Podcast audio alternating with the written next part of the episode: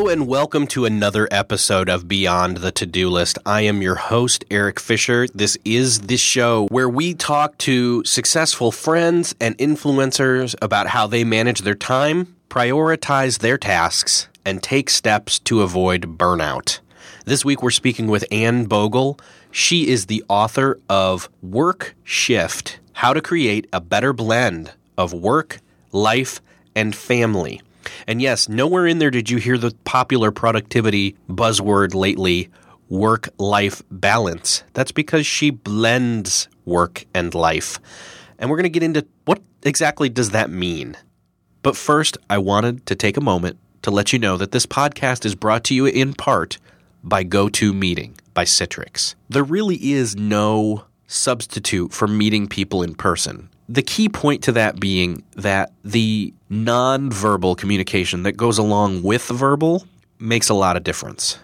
Sometimes the, the body language or the, like the raise of an eyebrow, people nodding, smiling, that just translates extra data, crucial data, into the communication. And ultimately, meetings that don't have that can be lacking. But you can use GoToMeeting with HD Faces and you can meet face to face with your colleagues or your clients, no matter where you are. I know last time I talked about how Cliff Ravenscraft and I, we were in the same room, but he started up a meeting right there on his iPad mini, and I was able to join it right there on my iPad 3. And he was able to share a document, and we were able to see each other's faces, not just by looking across the room, but by looking at our screens. And just the ability to do that is so important, especially because we could collaborate on the same document, and he was able to start that from an iPad. And honestly, I was a little bit amazed at how easy it was to launch or join a meeting from anywhere, not just a computer, but a phone or a tablet, and again, even the the new iPad mini. So, try GoToMeeting free for 30 days. Don't wait. For this special offer, visit gotomeeting.com and click the Try It Free button and use the promo code PODCAST. Remember, use the promo code PODCAST. Well, I just want to introduce to you Anne Bogel. Is that how you say it? It is. You did great. I didn't even bother to ask you that. I am so sorry. So, Anne Bogel, she is the author of Work Shift How to Create a Better Blend of Work, Life, and Family. And that's a great, it's a very interesting title to me, and we'll get into that. But welcome to the show. Well, thank you so much. I'm happy to be here. Great. So, uh, you and I did not meet in person, unfortunately, at the Quitter Conference, but we will talk about that conference specifically later. I kind of want to talk about uh, the book as well as the backstory of how you came to write the book, and then some of the just give a little bit of. We're going to talk a little bit about you know what's in the book as, but not so much that people don't need to buy it. I want people to go buy it. It's a good, it's a good book. You don't want to te- you want to tease it, not give everything away. So Oh, we could talk all day about that kind of stuff. Right. We'll be fine. Yeah. I'm very interested in the fact that you talk about how to create a better blend. You use the word blend, and then you have three categories work, life, and family. What for you fits into those three categories? How do you differentiate those? Well, Erik, that's kind of a tricky question because the reason I called it blend is because I think now more than ever, um, especially the last 10 or 15 years with the internet, um, those categories aren't hard and fast like they used to be. Um, work, obviously, is what you do for money. Um, life, I think, includes a lot of um, extra familial stuff like friends and hobbies and you know things like that um, time spent on the couch reading and family is the people you love and share your life with whether or not they live with you if you're single or not married or whatever your family situation is but the boundaries are fuzzier these days That well, that kind of was a trick question. So, and I knew you knew that, so that was good. Um, yeah, especially because you use the word blend and you talk about blending. Um, one of the quotes here from the book is that we threw out work life balance and you aimed to blend them instead of balance them, and you were surprised how well it worked for your family, and you're never going back. So, can you maybe define a little bit more what do you see as the difference between this thing a lot of people call work life balance and why you chose to call it? Um, you don't call it work life blending. I guess you kind of do, but that's weird. What do you mean by blending versus balancing? Well, you know, that was a big struggle, uh, the vocabulary, when I even wanted to start this conversation with the book and talk about it on my blog, is I felt like I needed to create new terminology in order to have an intelligent discussion. So that was a big barrier right there and really let me know that our culture isn't quite here yet on the whole. Um, some fields are more than others. But I love the idea behind work life balance, the idea that um, you don't want to become, well, that you want to be balanced. But I think the problem is that a lot of people tend to see that very compartmentally. They see that they have their work over here on one side of the page, and they have the rest of their life, including their family, on the other side of the page. And more and more, I think it used to be that way since um, post industrial revolution. Um, work and life really have been in separate places. But it's just not that way anymore. And I think a lot of people would be happier. It's not possible in every profession, but a lot of people would be happier to leave that um, segment and model behind and combine them a little more holistically because that's possible. And so many people, I think especially women, are so much happier when they do ditch the hard divide and combine them a little more. Okay. Now, so you're talking more along the lines of instead of compartmentalizing our lives where, okay, I go to work and I am a worker or I'm an employee and that's my role. And then I come home and I am a, you know, fill in the blank. You're you're a family member, you're a son, you're a daughter, you're a, a husband, a wife, etc. And then when you're, you know, when you're not with them, you're you're not the, any of those things. You're you're kind of saying at all times you are all all of the above. It's just knowing that, knowing and accepting that maybe uh, helps you to smooth out the transitions between those. Is that kind of what you're saying? Um, kind of. A little bit. I mean, you you are always you. I mean, you will be all those things at any given time. I mean, that's you're a whole person. You're not. I don't know. Right. You don't. Right. Um, I'm not saying, however, that when I'm eating dinner with my family, I should be open to taking phone calls. That's not the kind of balance or blend I'm talking about at all. But okay. I am saying that um, a lot of people are happier if they can just be them and not have a work self and a home self and a rest of their life self. Um, the book is a lot. I mean, that's the philosophy and mindset behind it, but a lot of it is just how to do that, what that looks like, and really just creative ways of structuring your life to fit all those things in in a way that actually makes sense for your family and not that makes sense for the old eight to five work life model. Right, because that model is dying, or at least has been for a long time, and, and still, I mean, it's still, it still happens. I'm still pretty much an eight to five worker. My uh-huh. wife's a part time employee somewhere, and we kind of make that work. But that's not what your story is at all, is it? Well, I do work part time in the legal industry, which is one of the stodgier holdouts. But no, that's not my story. And you know what's funny is my story is um, continuing to evolve because my husband accepted a new job two weeks ago. Oh wow! So I know. New so we are actively. I'm reviewing my own material, and I mean, we are we are continuing to restructure and figure out what this thing is going to continue to look like for us what was the instigation for the book? Like, what's your backstory here that led you through the experiences of, okay, there's something here, and then you decided as a catalyst to, to, to write this? Well, you know, it was a lot of personal frustration um, with the way my own life had unfolded. And um, then realizing in my late 20s and early 30s that I wasn't the only one, that a lot of women, um, when they're younger, and Erik, my book's largely aimed at women because, for whatever reason, I think they feel um, the pull of attention a lot more than men. Um, the options and strategies in the book are applicable to anybody in every field, but the um, the tension is, I think, felt a lot more strongly by women. Let's see. So when I was a college girl, early twenty something, I'm, I'm a Christian, and I think I didn't say this in the book, but I think Christian women can feel the tension a little more because we're raised with this more um, I don't know, exalted idea of what a Christian woman's life should look like. But I thought back then, um, when I entered college in the late 90s, that I needed to choose if I wanted to be a working mom or a stay at home mom. And I knew I wanted to have kids. I met my husband in college. Um, we were pretty sure we were going to get married and have a family. And I, I thought I had to make a choice between the two. And um, you know, maybe maybe that was more true for more people in more fields 30 years ago, but it's just not the case anymore. And I wish I had known that. I would have really made some different decisions in my 20s when it came to my career.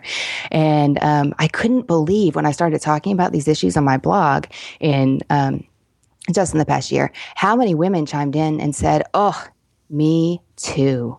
Or when I talked about my non traditional work structure on my blog, how many women would email me and say, You got to tell me more. Can I, can you problem solve my own life? Can you help me think this through? I could really see that this was an issue that women were struggling with. And, and what were some of those issues that you're talking of that, that really connected with your readers?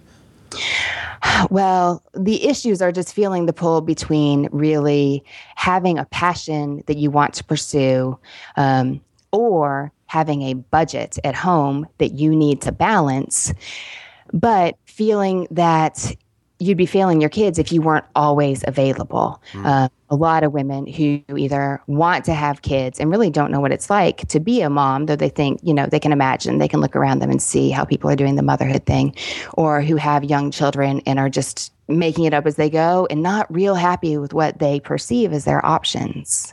And I wrote the book because I was really surprised with all the feedback I got from just a couple posts um, at how many women just didn't realize how broad their options really were. So, as you're working through, you, obviously you're working through those uh, issues yourself, and you have readers who are kind of connecting that with you. What are some of the things that happened as a result of that? Did you did you decide to tailor maybe some of your blog posts towards answers to those questions, or maybe be more inviting towards hey, here's how I here's what I'm doing. How are you doing it? Or I mean, what was the road to the book? I talked with a friend one day, um, just a friend that I strategize with on a weekly basis. And she was saying, I am really struggling with my work life negotiation. She didn't say balance because she balance. Um, so she said, I am really struggling. Can you help me talk through what my life looks like and what some possibilities are for me? I just really, I want to make more time for this work that is my passion.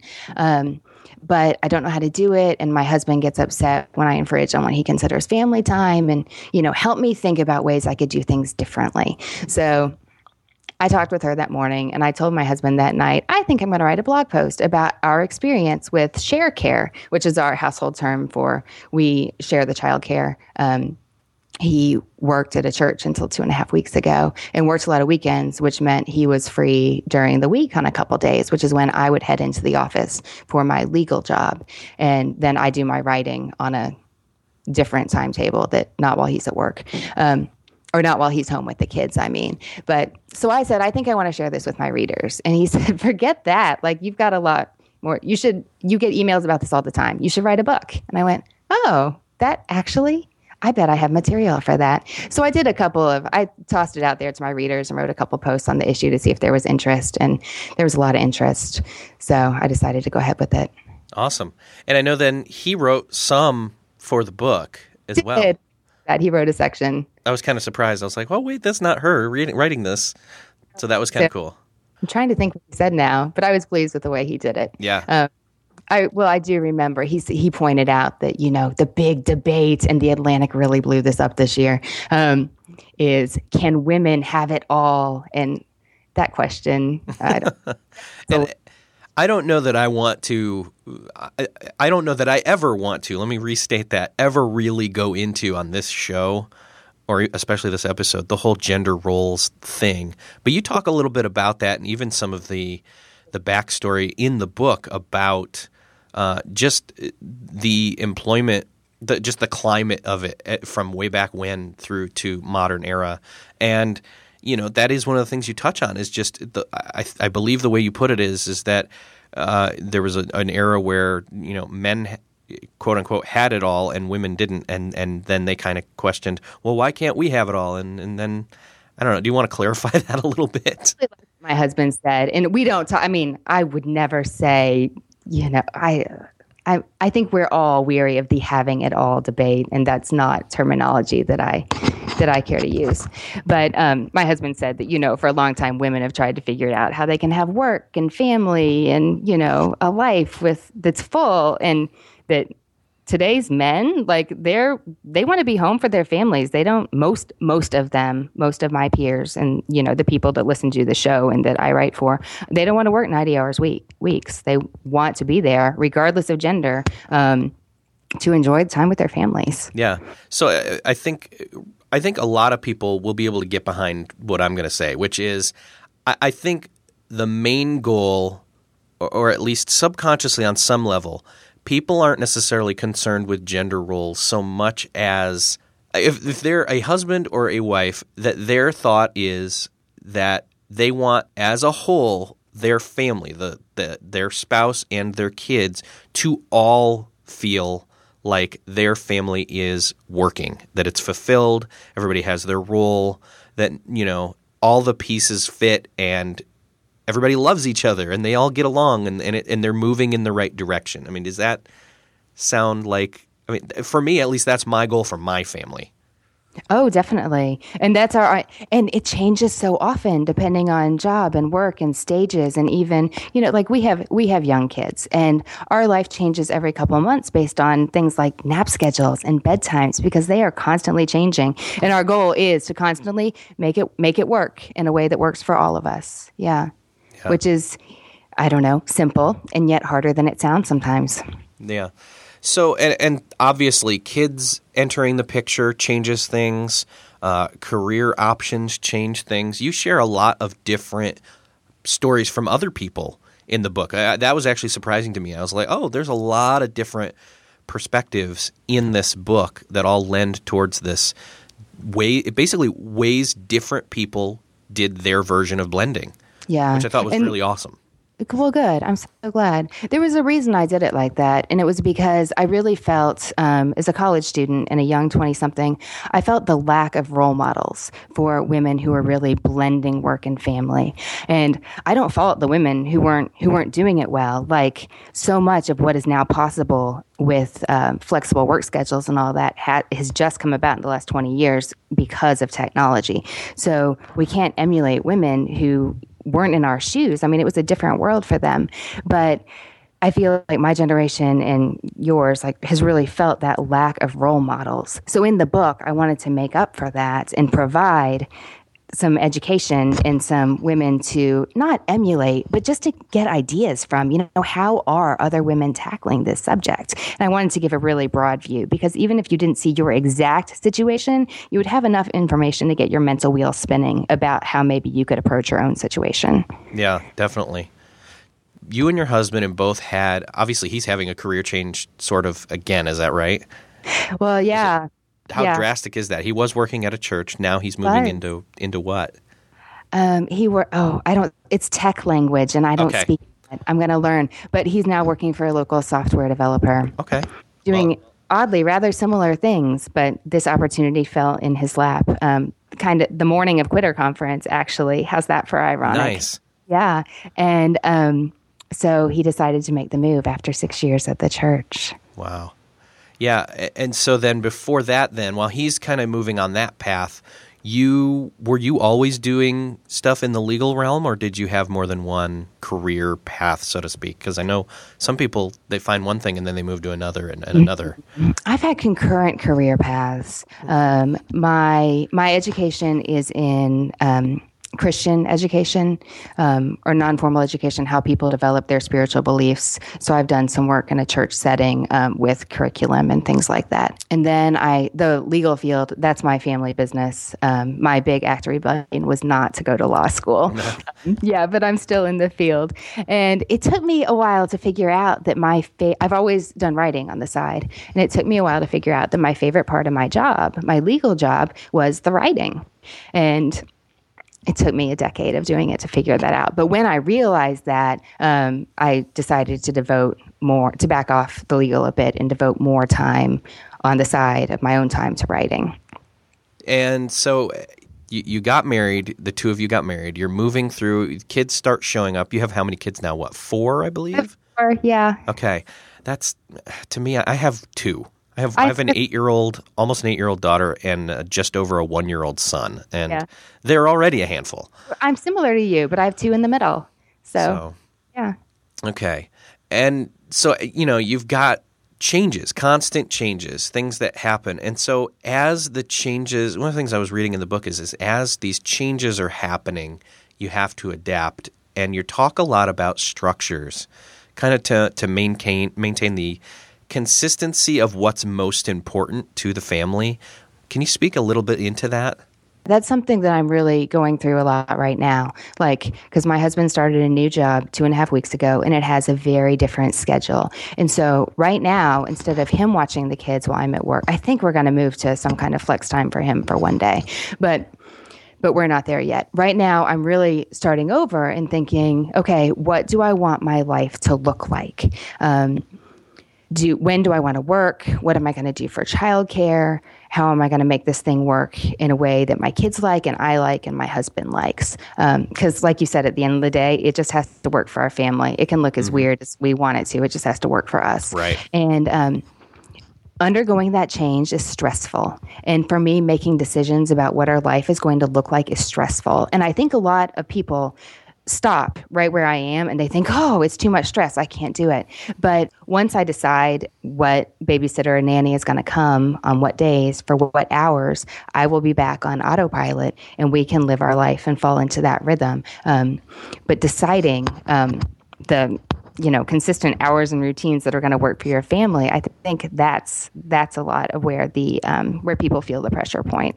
Yeah. um, deciding is tough and i might get it wrong the first time and maybe i'll have to switch our schedule or get a new sitter or something like that. Um, yeah the change is tough but once you find a groove that works for your family you i mean you can just enjoy the living of it instead of freaking out about how it's going to work so then, that, by having that structure, you kind of have, the, like you said, autopilot, which then allows you to put less effort into it continually, so that then, when say maybe there's a, a sudden change, like say, you know, one or two or three or four of the kids are all sick, you can. Don't you say can, that. Don't I, say that. Well, I'm coming out of that myself, so um, that you can adapt to that and actually have the the hopefully the surplus of energy or whatever to, to be able to focus and adapt and meet that need when it comes. Yeah, hopefully. So different structures, like it, it's almost like you're playing Tetris. You've got different pieces, and you kind of are fitting them together to make something fit. Honestly, for everybody, what it feels like to me. Yeah, so, it does. Are there any key pieces that you're uh, like? I mean, what's perfect I mean, you're in the thick of it, so I'm not trying to say, you know, hey, it's, great, it's great and it's fun, but yeah. you're in the thick of it again which is interesting. What are some of the key pieces that in this decision making process? I mean, you've touched on it a little, but that as you move through this decision making process of making this new blend work, what are some of those key pieces you're looking at? You know, honestly, self awareness has surprised me over and over with how crucial it is to making a plan that works for your family. Um, like uh, when I feel like I'm not getting any writing done, that I'm never going to get my work done because I just don't have enough time to write, I can look at my calendar sometimes and say, "Oh, if I plan on writing at 5:30 every morning, but I don't get up until 6:30 because I've been staying up too late watching Friday Night Lights," and of course that's purely hypothetical. Right it's no wonder. Like, I need to go to bed. Like, I just put the sleep cycle app on my phone and I've been tired this week. And I was scrolling through it this morning, realizing that I've gone to bed after 11 every night this week, which is really, really late for me. And that's why I'm tired. And honestly, without that nap, I might not have, or without that app, I might not have realized I've been staying up so late. Or um, being self aware and also being realistic. Like, knowing that I can't configure Tetris style all the work I have to do for my job into my calendar without giving myself room to breathe. Because I've done that before. And I think, oh, well, if I have nine tasks that each takes 45 minutes, I can just schedule them in in these hours if it's perfectly. But I have to eat and I have to see my family and answer the phone sometimes. And I've just learned that being realistic about how the day is going to unfold and how much energy I have for certain tasks, um, if I don't keep those things in mind, that I'm not going to make a plan that works. Yeah. And I really want to find my way to a plan that works as soon as possible because logistics exhaust me and they stress me out. And I just, I want to have that that piece of the puzzle taken care of so I can get down to actually doing the work uh, or spending time with my family and not, you know, not playing Tetris. Would you mind if I ask you a listener question? I think it kind of fits your situation. what is it? Well, I had somebody contact me, and, and let me just read this and see what you would say to them. Uh, it sounds like it's right up your alley, like Okay. maybe even one of your blog post uh, commenters. Uh, it- this is from Lori Massey, and she says, I have a pretty full schedule. I aim for eight hours of sleep. She observes elementary students for her degree from 8 a.m. to 1.30 p.m. Then she drives to her job. She's there till 6 p.m. She goes home to clean, cook, and deal with three kids, etc. She wants to exercise, find time for homework, devotions, journaling, and other goals each night, but the hours just aren't there. Are there any strategies I can use? Am I expecting too much from myself? Thanks for your time. What would you say to that? Are there certain questions you would ask to maybe? It almost sounds like she's saying she wants to have it all. I'm, I don't. I don't know if in this situation she can. I, I don't know if there's a, a spouse involved either, but it doesn't say that. That uh, honestly, in, in your case, that's a help to have that. Obviously. Okay, so oh, definitely. So she wants to clean, cook, work out, and hang out with her three kids. Yeah. So she's got sleep, work on a degree, a job, cook, clean, kids, exercise, homework, and then devotions and journaling. And that's, That's a full tough. schedule. That Yeah. sounds like a full schedule to me. Um, I would try to look for time in the margins if I was if if this were my life, and I I can relate to this. Um, right now, I'm looking at my schedule, going, okay, where when am I going to work out? Because that's something I really want to fit in. That I'm not. I'm fitting in about 12 minutes a day now, which is not not as much as I want to. Um, I would look to the margins of my time. It sounds like those times are pretty firm for her, the 8 to 1.30 and then the 1.30 to 6. Um, but I would be looking to see if there's anything I could do in the car. Like, it sounds like she already listens to podcasts then.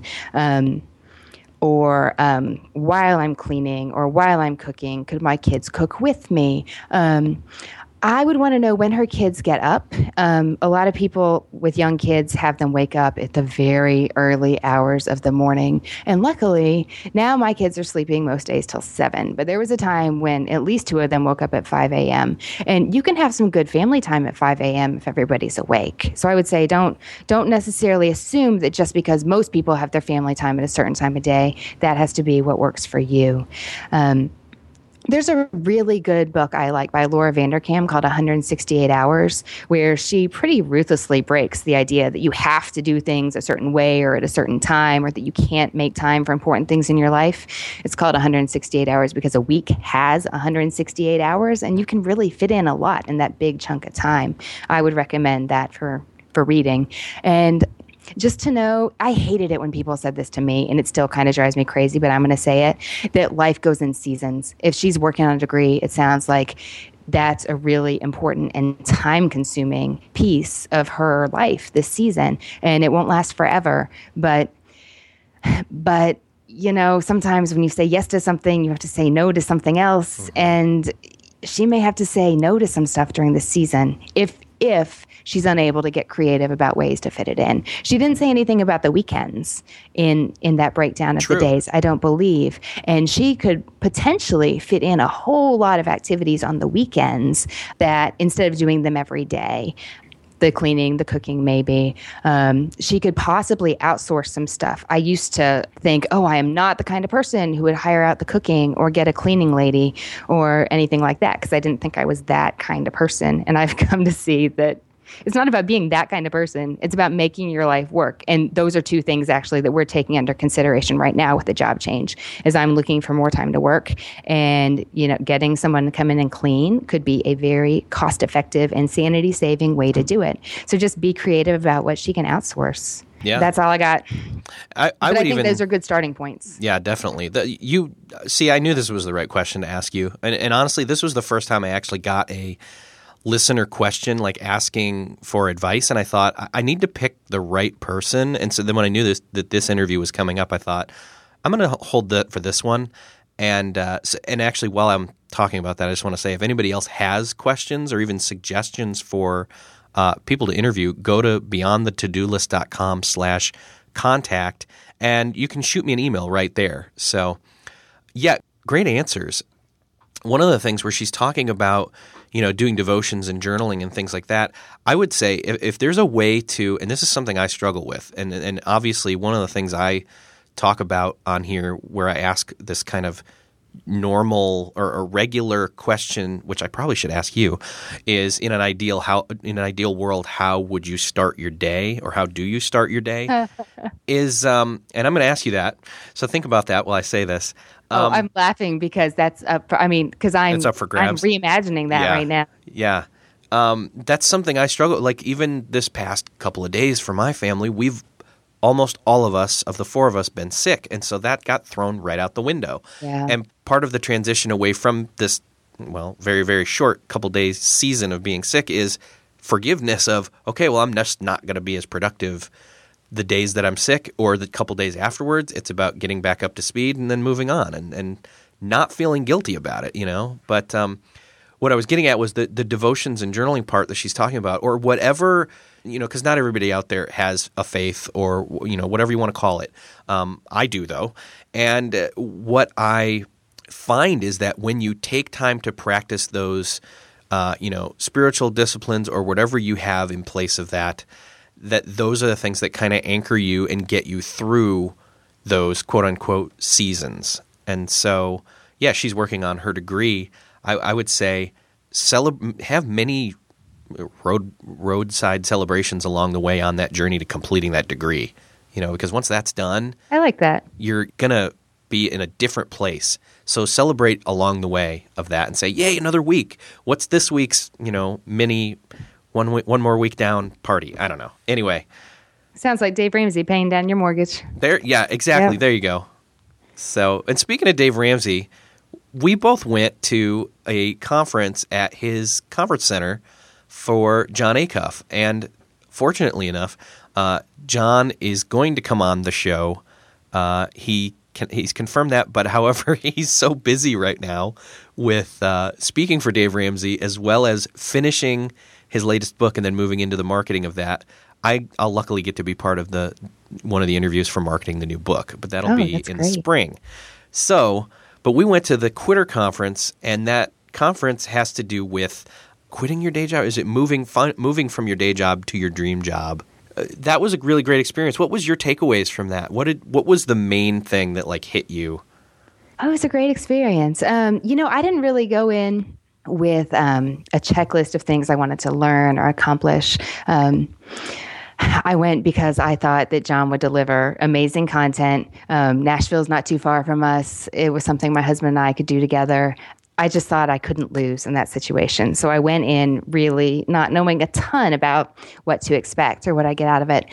I really like the way Jon talked about roadblocks I hadn't even considered yet. Um, I feel like I've really benefited from his the wisdom of his failings to help keep me from falling mm-hmm. as I move forward in my profession and not, you know, not get tripped up on some common stuff. Um, really, I like the way that he um, presented so many different ideas about work and career and passion and fulfillment and family and making it all work um, through a lens that was unfamiliar to me. And he just talked about those ideas from so many different angles. I just felt like I was going, oh, oh, all weekend. I was really looking for some um, some good ideas, some good stuff to think about at the conference, and I really I felt like I walked away with that. I'm still thinking about it. Yeah, it was Something really. Like I mean, for a you know Friday night and a Saturday day, it was really packed with content. Yeah, you hit the nail on the head there. Jon just does such a great job of humility, like looking back unashamedly and saying, "Hey, here's where I screwed up." That's why the book's called Quitter. Duh. He, I mean, he had what seven jobs in eight years or something like that. Yeah, those numbers are very close to what it really is. If that's wrong, but um, you, you might be right. Yeah, and and he talks like unashamedly. It's like, look, I was a jerk at this job. That's why they fired me. On this one, I quit, but I was a jerk about it there too, and just keeps going on and on. And just the book Quitter is not just for people who are looking to become an entrepreneur. They're going to go set out, you know, they're going to go start out and start their own business.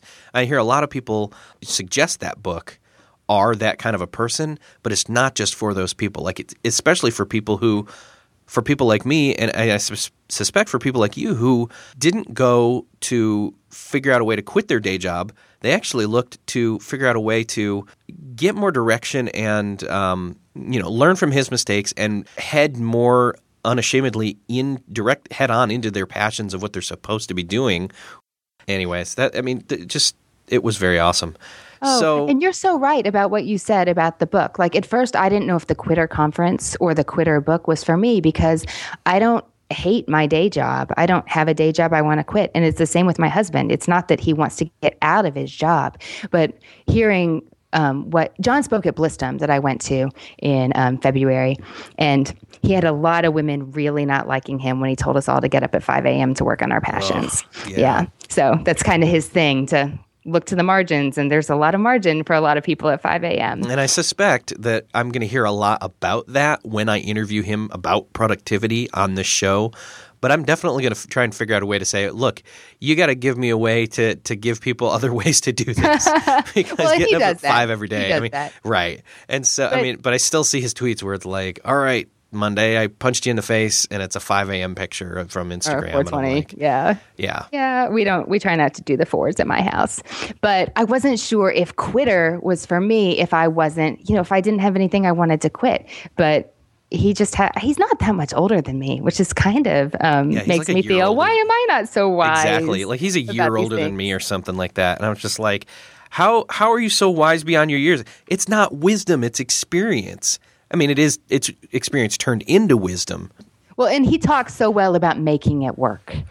Um, Right. you know, just how to structure your life so that you have time for the things that you that are priorities for you. So I really appreciated his angle on those things. Mm-hmm.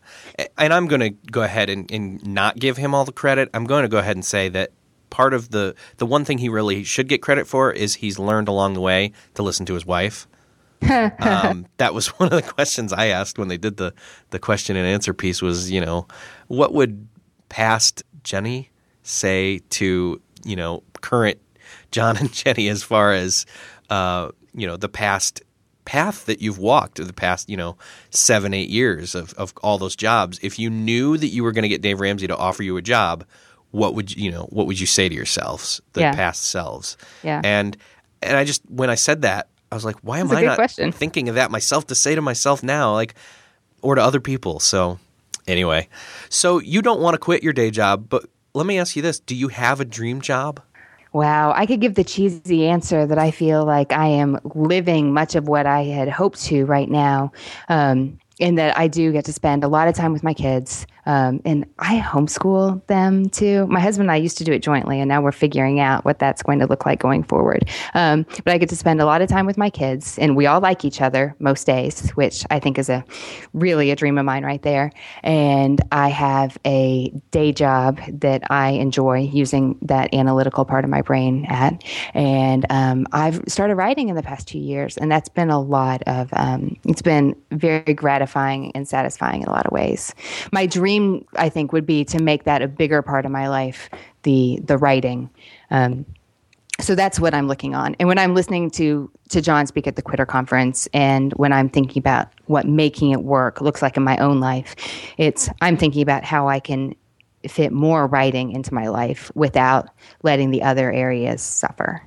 That's one of those key things is the writing for you fulfills some sort of a need, whether it's it's that you were made to do it, but you weren't just made to write. You were also made to like you said, you're a whole person. So it's not just this one passion, you have all these passions and all these roles. And so it's kind of a balance. Well, I'm not going to use the word balance. blend, sorry I know what you mean. You're fine. but you know what I mean. Like it's Yeah. You have all these things, and you know that some of them are in fact more important than the others. Like it's Yeah. more important to not be a failing spouse or husband or wife or father or mother. Like it, it is more important. Like there, there's just some times where it's like, okay, I have to say I'm not gonna do my thing tonight because my kids need me or you know it, things like that but then i truly believe that like if you do those things right and you i don't know sow enough goodwill to them they'll forgive once in a while where it's like hey i'm finishing up this thing Yeah. You know? Yeah, because we all have seasons. Well, I have seasons like that. Yeah. And you know, this reminds me, I really resonated with Gretchen Rubin's new book, Happier at Home. I think we're a lot alike in a lot of ways. Um, she said that she hated the balance metaphor and that instead of trying to balance her life, which to me has always sounded, I don't know, kind of cold and calculating, even though I know the intent behind it is a good one. Um, what she tries to do is just cram her life full of the things she loves. And if you do that, then the unimportant has to fall away. I mean, if it doesn't fit, it doesn't fit. So choose well what's going to fall away when when your life is crammed full with good things. Oh, that's good. Are you doing any of your work work from home? Only very rarely. Although I did take all my kids to the office with me on Friday, which is a rarity. So Wow. I set them up in a conference room with a new DVD and a bag of sweet potato chips, and they were pretty happy. So that doesn't happen much, but that is what the blend looked like in my life last Friday. And your workplace was okay with that? Well, I knew that people were out of town and I would have a large conference room at my disposal. So I took advantage of it. And I haven't, when my husband took his new job, we said, okay, two weeks, let's just give it two weeks and to get an initial feel for what your work life is going to be like because my moving pieces are easier. So, because he works, you know, 40, 50 hours a week and I work less than that out of the home. So it's easier to mess with mine than his. And my schedule's very flexible.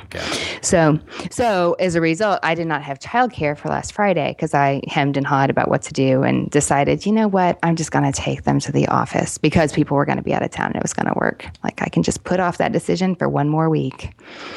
So, and now this week I have to deal with it. Yeah. But no, I don't usually work from home. There, and the reason I don't is because, and I talk about this journey in um, my book. When my first son was born, I was persuaded to stay on with the firm doing the work, um, doing a segment of the work I had been doing from home. And that did not work for me. And things are different now. The technology is different and I'm in a different stage, but um, it wasn't a good situation. It didn't, and that was mostly because I had a cranky, colicky baby. I don't have a cranky, colicky baby now, so maybe it would be fine. But my workplace is really close to my my workplace. Actually, moved a couple years ago, very close to my home, which is super convenient. And I'd rather just go in, leave everything there. I mean, it's a paper heavy industry, so I can go in, do my work there, and be on my merry way, which is what I prefer to do. Yeah. So if there's people out there, they're interested in hearing more, first of all, go check out the book and they can find that at Amazon. And if they go to the, the show notes, I'll have a link there to where people can go buy that.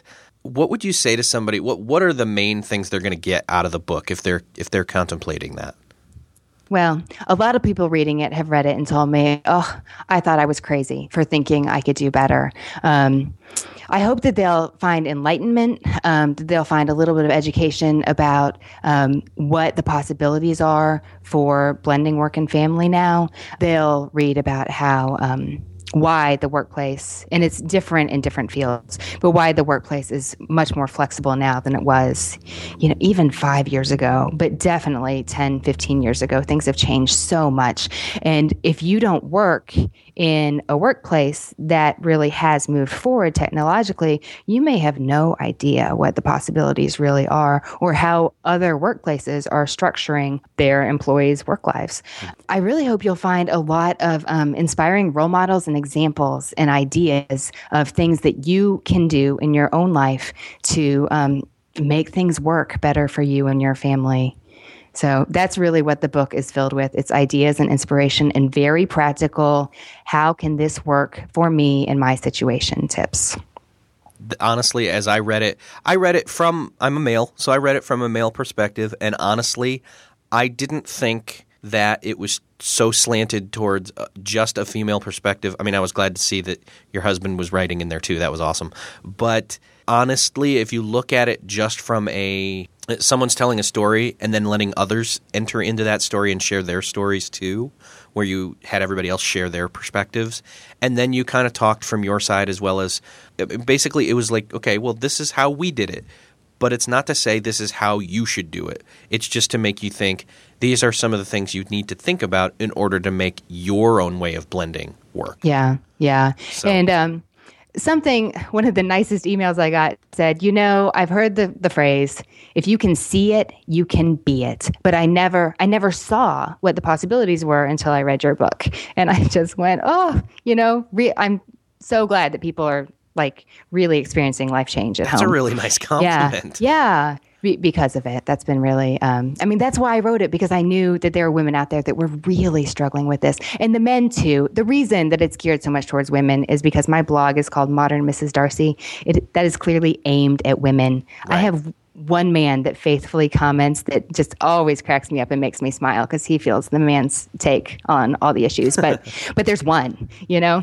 So that that's why it's written so much to the to women because those are the people emailing me and asking me Oh, yeah. questions and seeking advice. That's And your audience. yeah, yeah. But you're you're right. I mean, it doesn't have to be just for women. Although a lot of women wrote me and said I asked my husband to read it so he could understand that I'm not the only that I'm not just a whiner, but that that these are real issues that lots of women um, really struggle with in their own lives, and I'm not alone. And but there are things we can do at home, so let's tackle them together. And this just this is just occurring to me as you're saying that is, is the whole the whole whining thing. I think that like for example, there's going to be different.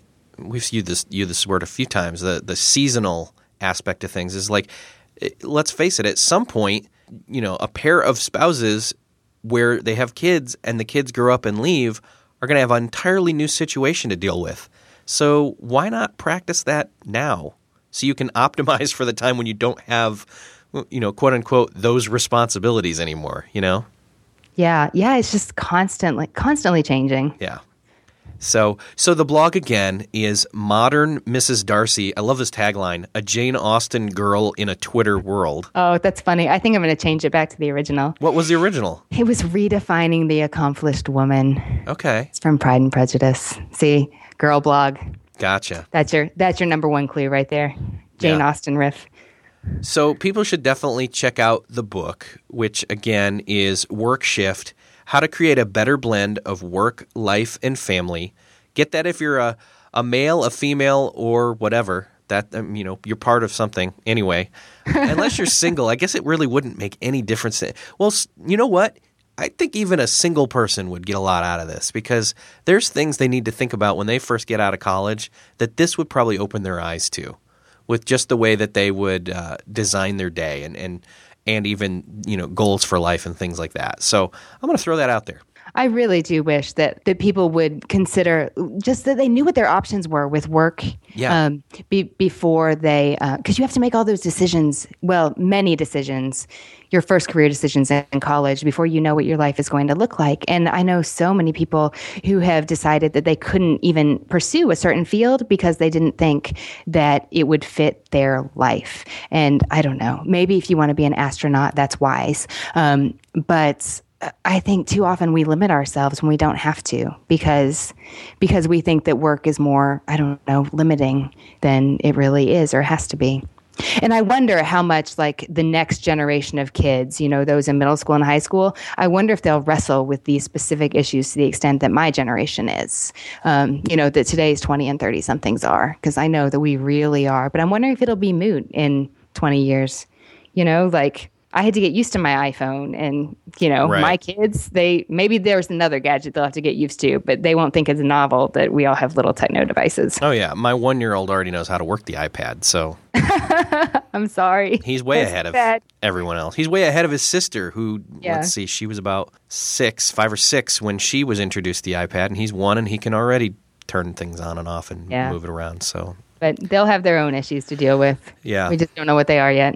Yeah. So yeah, so check out the book, check out the blog, modernmrsdarcy.com. And is there anywhere else anywhere else that you would like them to contact you at? Check out Twitter or Oh, I love Twitter. If anybody wants to talk on Twitter, I am at Anne Bogel.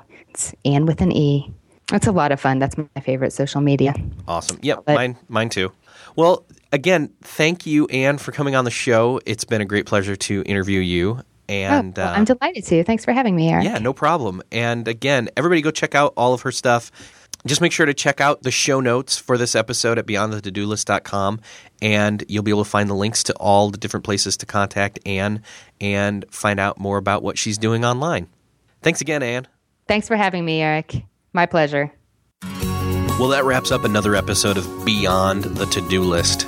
One of the biggest battlefields when it comes to productivity is your email inbox. Getting a handle on what is coming into that inbox, how to process it, how to decide what to do when, to just make it not take so much time is what Andy Traub's new Fix Your Inbox screencast tutorial is all about. Go to beyondthetodolist.com slash fix your inbox. Andy talks all about what he's going to give you. He even delivers a 130% money back guarantee. Yes, that's right. If you don't like it, you are going to make money off the deal. However, I think you're going to make more off actually the tutorial itself. It's awesome. Use the code beyond the list, all one word, and get about half off. That helps me out. It helps you out. Fix your inbox is going to help all of us communicate a whole lot better.